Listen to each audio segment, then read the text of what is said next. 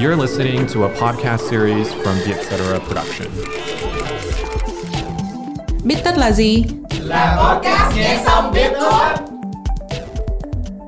Chủ đề của Biết Tất ngày hôm nay là thế nào là buồn cười?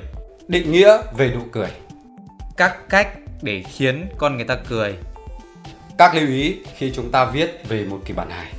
Ý nghĩa của nụ cười đối với mỗi con người. Bên cạnh Biết Tất, bạn có thể theo dõi những podcast khác của Vietcetera như là Have A Sip, Vietnam Innovators, Tiếng Anh, Tiếng Việt và em a đê.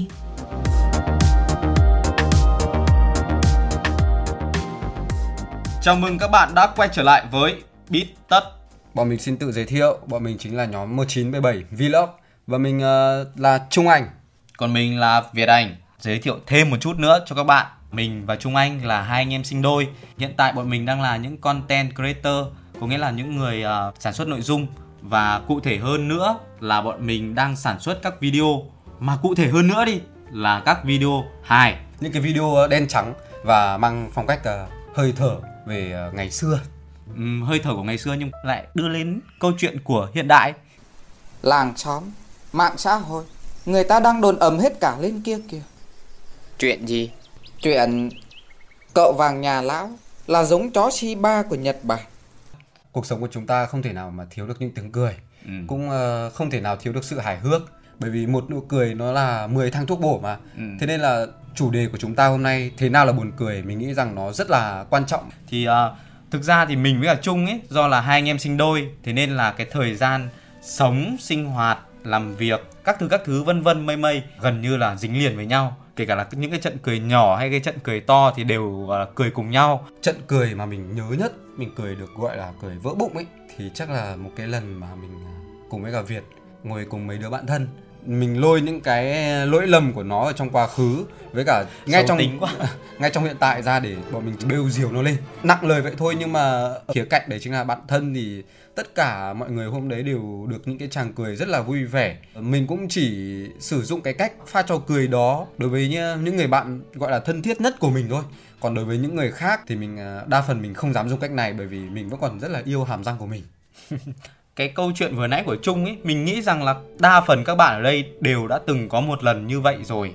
Thậm chí là nhiều lần. Những cái nụ cười với bạn bè thì mình nghĩ là nó là thường xuyên luôn.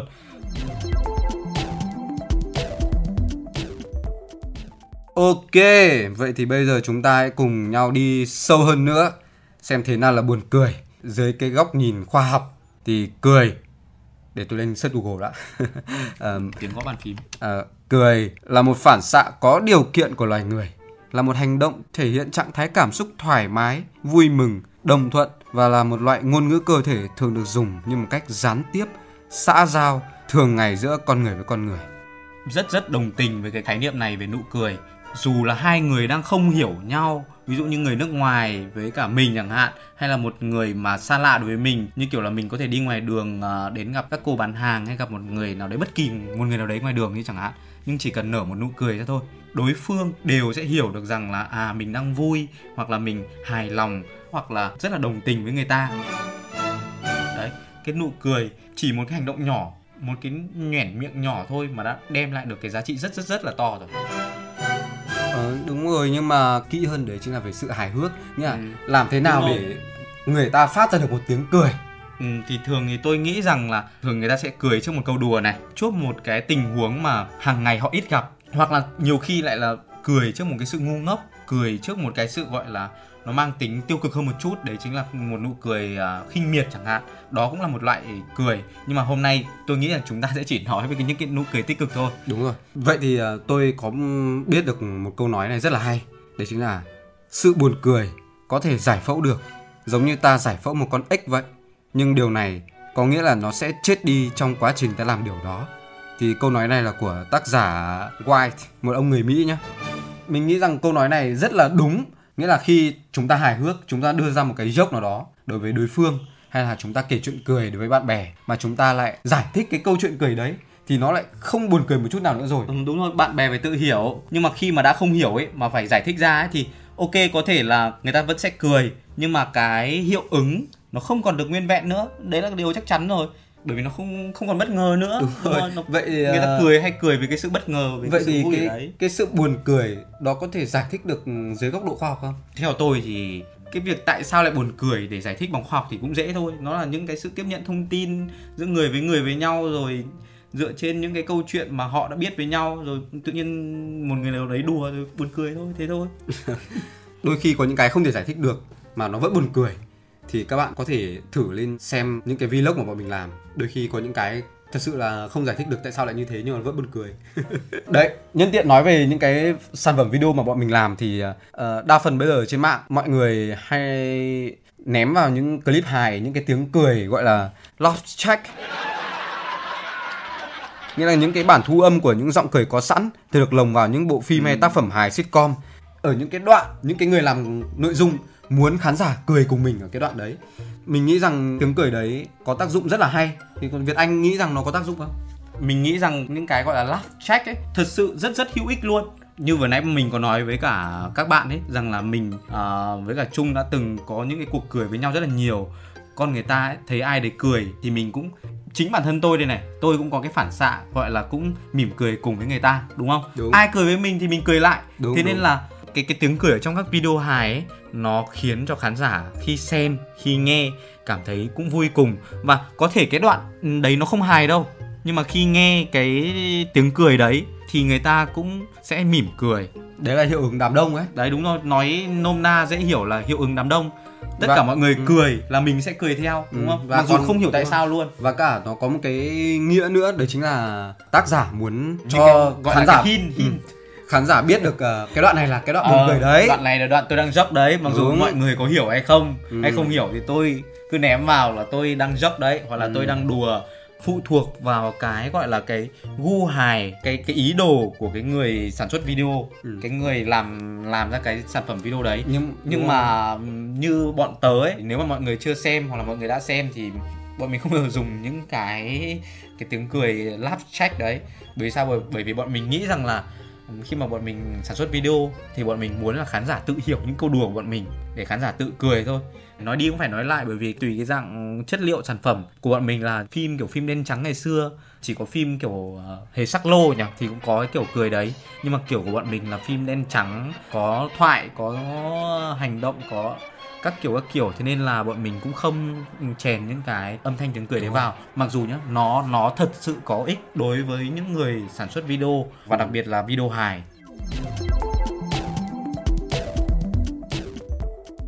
Cần những cái yếu tố gì để có thể gây được cười, để khiến người khác cười ấy, thì dễ hơn cả là chúng ta có chung một cái gì đấy với họ. Đúng.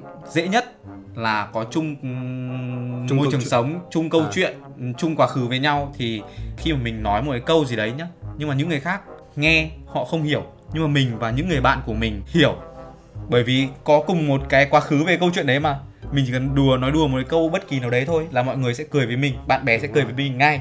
Nhưng mà người khác nghe thì người ta không hiểu, người ta sẽ không cười. à, Đấy tôi... là cái dễ nhất. Đúng đúng, tôi xin tóm tắt lại, đấy chính là sử dụng mà những nội dung đại chúng à, ta biết và đối phương cũng biết, chính xác, kể cả người quen của chúng ta hay là những, những người, người không quen không quen thì uh, sẽ rất dễ để gây cười, bởi vì ai cũng biết. Còn nếu mà sử dụng những yếu tố mà chỉ riêng mình ta biết, đúng rồi, ta nói ra thì sẽ chẳng ai hiểu cả, thì nó chỉ mang cái tính chất là ừ. cục bộ, cái, cái, cái tính nhỏ thôi. Còn uh, Đấy. với mà cái kinh nghiệm mà bọn mình đã làm phim hài thì bọn mình uh, có thể chia sẻ với các bạn những cái yếu tố gây cười, đấy chính là sự uh, bất ngờ này, sự uh, hóm hình. Bọn mình hay uh, chuyện bé xé ra to, có thể làm một việc này rất đơn giản nhưng mà lại làm phức tạp nó lên, hay là chúng mình thường hay sử dụng các yếu tố như kiểu sự lặp lại. Các bạn hãy thử xem video clip của bọn mình đi, các bạn sẽ hiểu những cái điều mà bọn mình nói.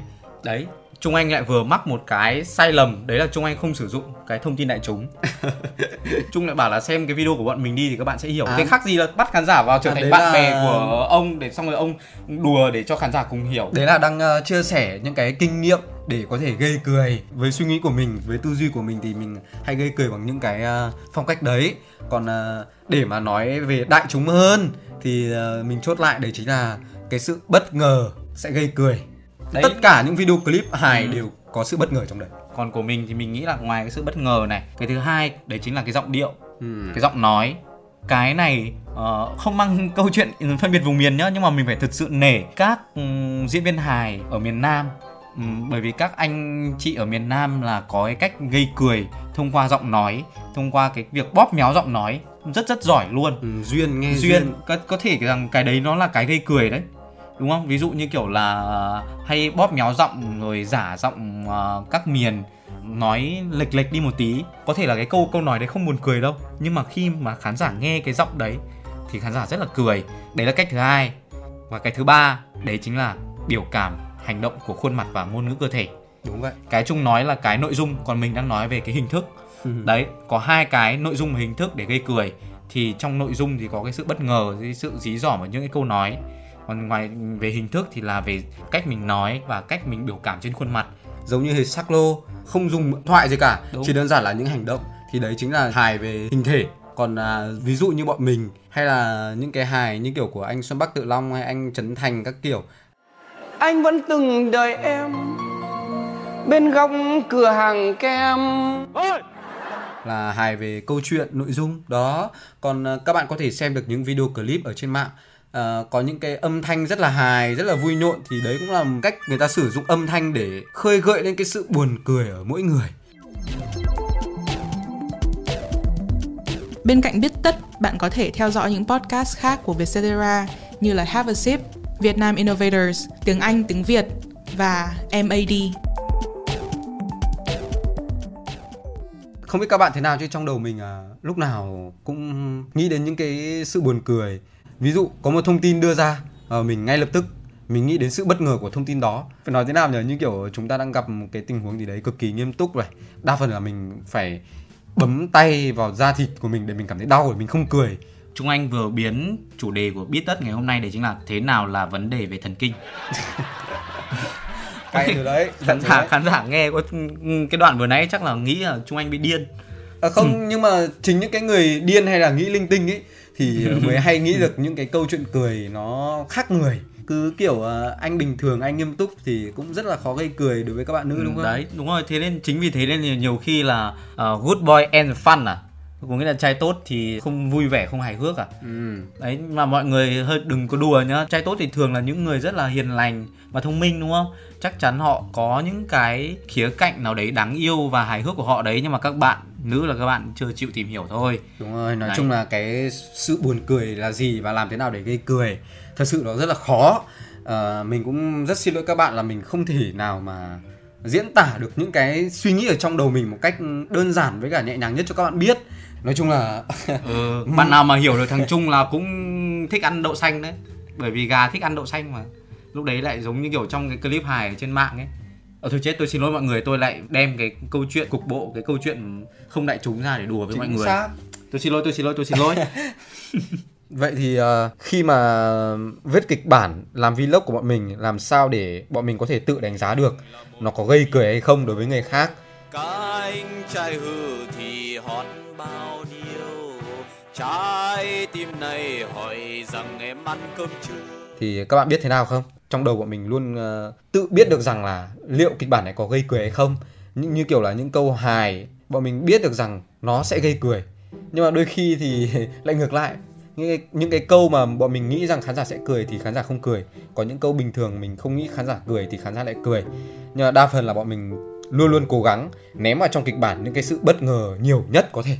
À, và thêm nữa là liệu mình có biết được rằng là tự đánh giá được kịch bản có buồn cười hay không thì lại phải lộn lại. Khi mà bọn mình viết kịch bản ấy, nó cũng giống như là khi bọn mình đùa, nói đùa, và cũng giống như khi các bạn nói đùa với một ai đấy thôi. Đấy chính là khi mà bọn mình nói ra cái câu đùa đấy, khi mà bọn mình viết đến cái đoạn buồn cười đấy thì ngay cái thời điểm đấy bọn mình thấy nó buồn cười. Lộn lại câu chuyện về con ếch. Con ếch khi chúng ta giải phẫu nó thì nó đã chết rồi. Để mà cứ xem lại kịch bản ấy, xem lại lần thứ ba, lần thứ tư, lần thứ năm thì bọn mình không thấy nó buồn cười nữa. Thế nên bọn mình lúc đấy bọn mình không đánh giá kịch bản ở lần thứ tư và lần thứ năm, mà bọn mình đánh giá cái sự buồn cười của kịch bản ở lần đầu tiên bọn mình nghĩ ra nó. Và các lần thứ hai, thứ ba, thứ tư, thứ năm, thứ sáu, thậm chí đến lần thứ mười là bọn mình không, có nghĩa là bọn mình không, lúc đấy bọn mình không thay không thay đổi, không đánh giá về sự hài hước nữa, mà bọn mình đánh giá rằng là kịch bản này đã chặt chẽ chưa, kịch bản này đã đủ ý nghĩa chưa, những cái sự hài hước đấy đã đặt đúng chỗ hay chưa. Đó, đó chính là cái kinh nghiệm mà khi bọn mình sản xuất, bọn mình lên một cái kịch bản, bọn mình uh, càng làm nhiều, bọn mình lại càng rút ra được. Đấy chính là cái sự đơn giản sẽ là những cái yếu tố dễ gây quể nhất với cả đi được lâu với mình nhất. Chúng ta càng phức tạp hóa câu chuyện của mình lên thì khán giả sẽ cần càng ngày càng khó tiếp cận được với câu chuyện của chúng ta. Có một cái câu nói rất là hay mà mình được nghe, đấy chính là cái sự đơn giản mới là cái sự phức tạp nhất. Thì bọn mình luôn luôn cố gắng là làm sao để kịch bản của bọn mình đơn giản thôi. À, có thể là mọi người thấy những cái sản phẩm của bọn mình đưa ra có những cái đoạn nó vẫn còn hơi khó hiểu, nhưng mà bọn mình đã cố gắng giữ được cái chất lượng cũng như là cái sự gọi là phức tạp ở trong cái câu dốc của bọn mình một cách đơn giản nhất, để khán giả có thể phần nào đấy tiếp cận nó một cách dễ dàng nhất. Đấy, đấy gọi là cái sự biến cái sự phức tạp thành cái sự đơn giản.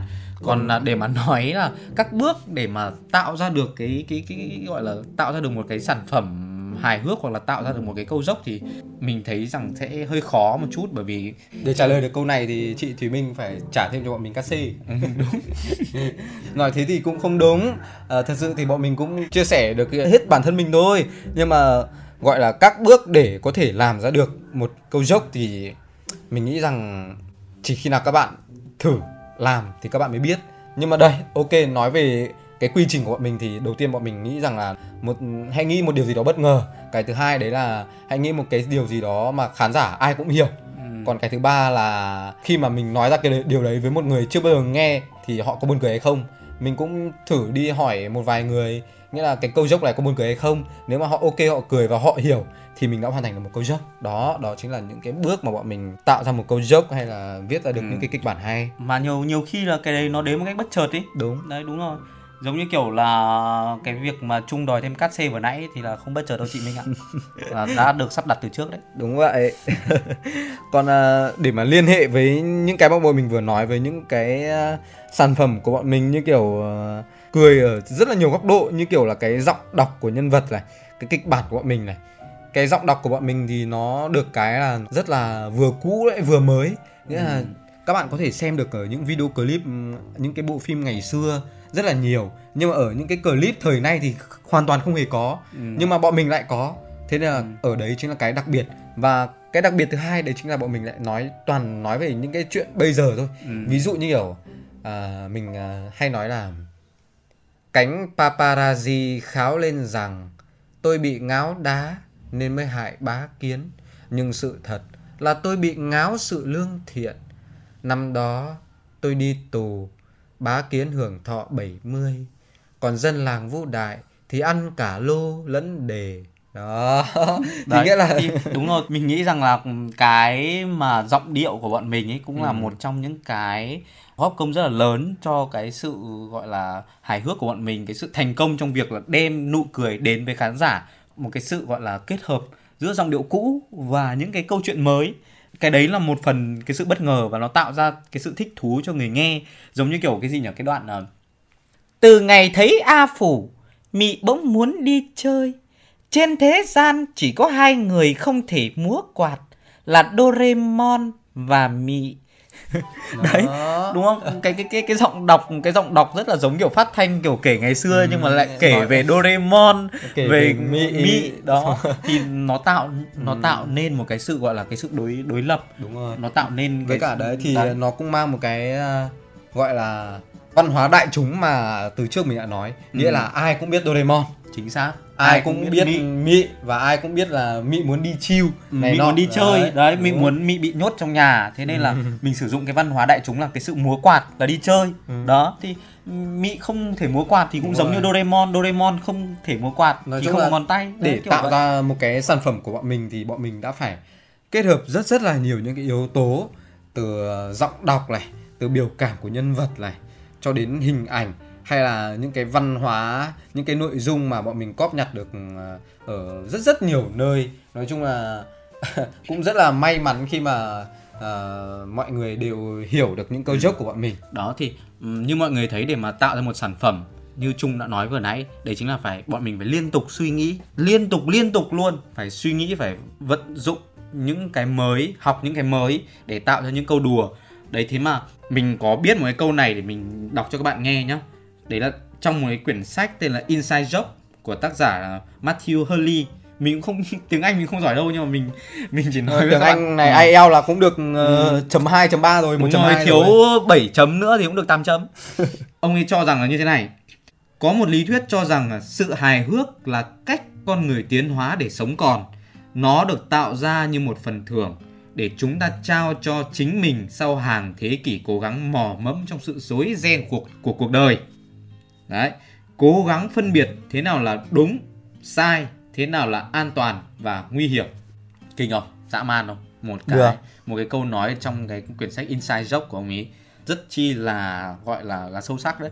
Nghe qua có vẻ là sự hài hước nó đã đi liền với thế giới này ở trong mọi ngõ ngách, và nó có một cái ý nghĩa gì đấy rất là to lớn. Mình nghĩ rằng th- th- theo theo, theo Việt Anh thì, thì ông ấy nói cũng có một phần nào đấy rất là rất là đúng. Cái sự hài hước là cách con người tiến hóa để sống còn thì là chắc chắn luôn. Tôi nói thật với các tại bạn. Sao? Tại sao?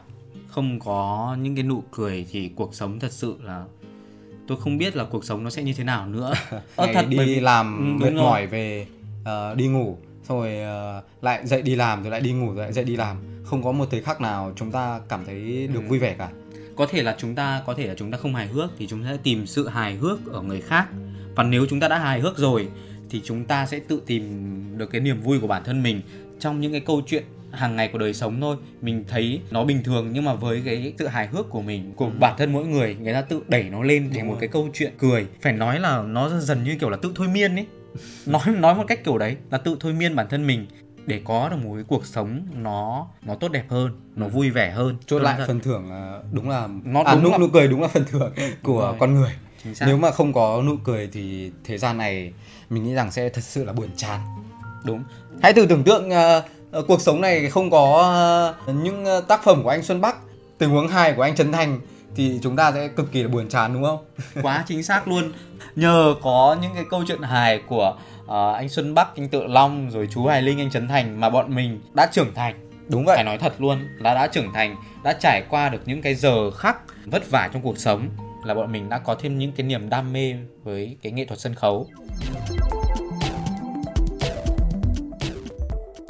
Tôi nói thật, tôi có thể nói cái này hàng nghìn, hàng nghìn lần rằng nhờ có nụ cười, con người ta mới tiến hóa. Đương nhiên nhá, không phải chỉ có nụ cười, nhưng nụ cười đóng vai trò rất quan trọng, đúng không? Con người ta tiến hóa nhờ rất nhiều nhiều thứ, nhờ những ừ. kinh nghiệm, nhờ những bài học, nhờ mã gen, nhờ mã gen, nhờ nhờ ăn, nhờ ăn, nhờ uh, uh, nhờ, nhờ những khó khăn ở trong uh, cuộc sống. Ừ, đúng rồi đấy. Ờ... Nhờ nhờ bố mẹ đã có một cái mùa Valentine thành công, đúng, ngọt ngào ấm áp. Thế con người ta tiến hóa, đúng không? Mình mới ừ. tiến hóa từ con từ con nòng nọc mới thành mình bây giờ, đúng không? Một lần nữa phải chốt lại rằng không cần biết thế nào là buồn cười, nhưng nụ cười thật sự rất rất rất quan trọng. Và nếu như các bạn muốn mình trở nên hài hước hơn thì điều đầu tiên các bạn nên làm đấy chính là yêu cuộc sống hơn. Khi yêu cuộc sống hơn, chúng ta sẽ nhìn nhận được cuộc sống ở nhiều góc cạnh hơn. Và khi nhìn một cái sự vật, sự việc ở nhiều góc cạnh ấy, thì chắc chắn chúng ta sẽ nhìn thấy một cái góc cạnh nó rất rất buồn cười. Trừ cái việc mà giống chung ra nhá, trừ hết những cái câu chuyện mà cái việc nghiêm túc mà tự nhiên thấy nó buồn cười thì là không tốt lắm. Cũng tốt nhưng mà tốt cho tư duy của bản thân mỗi người thôi. Đúng đúng đúng. Nhưng mà không tốt với mọi người khác. Đấy, nhưng mà mình mong rằng các bạn hãy cố gắng yêu đời hơn nữa.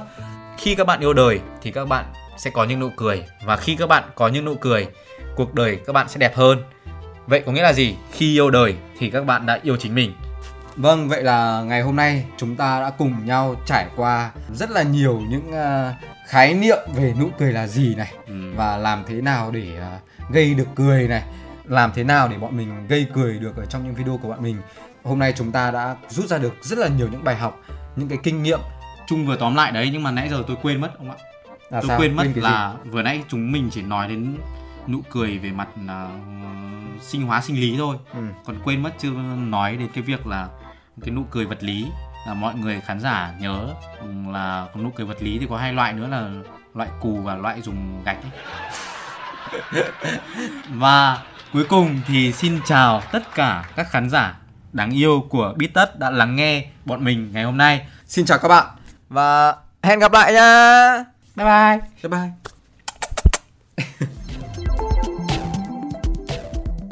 Chịu trách nhiệm sản xuất và kỹ thuật bởi Khánh Lâm và Harvey.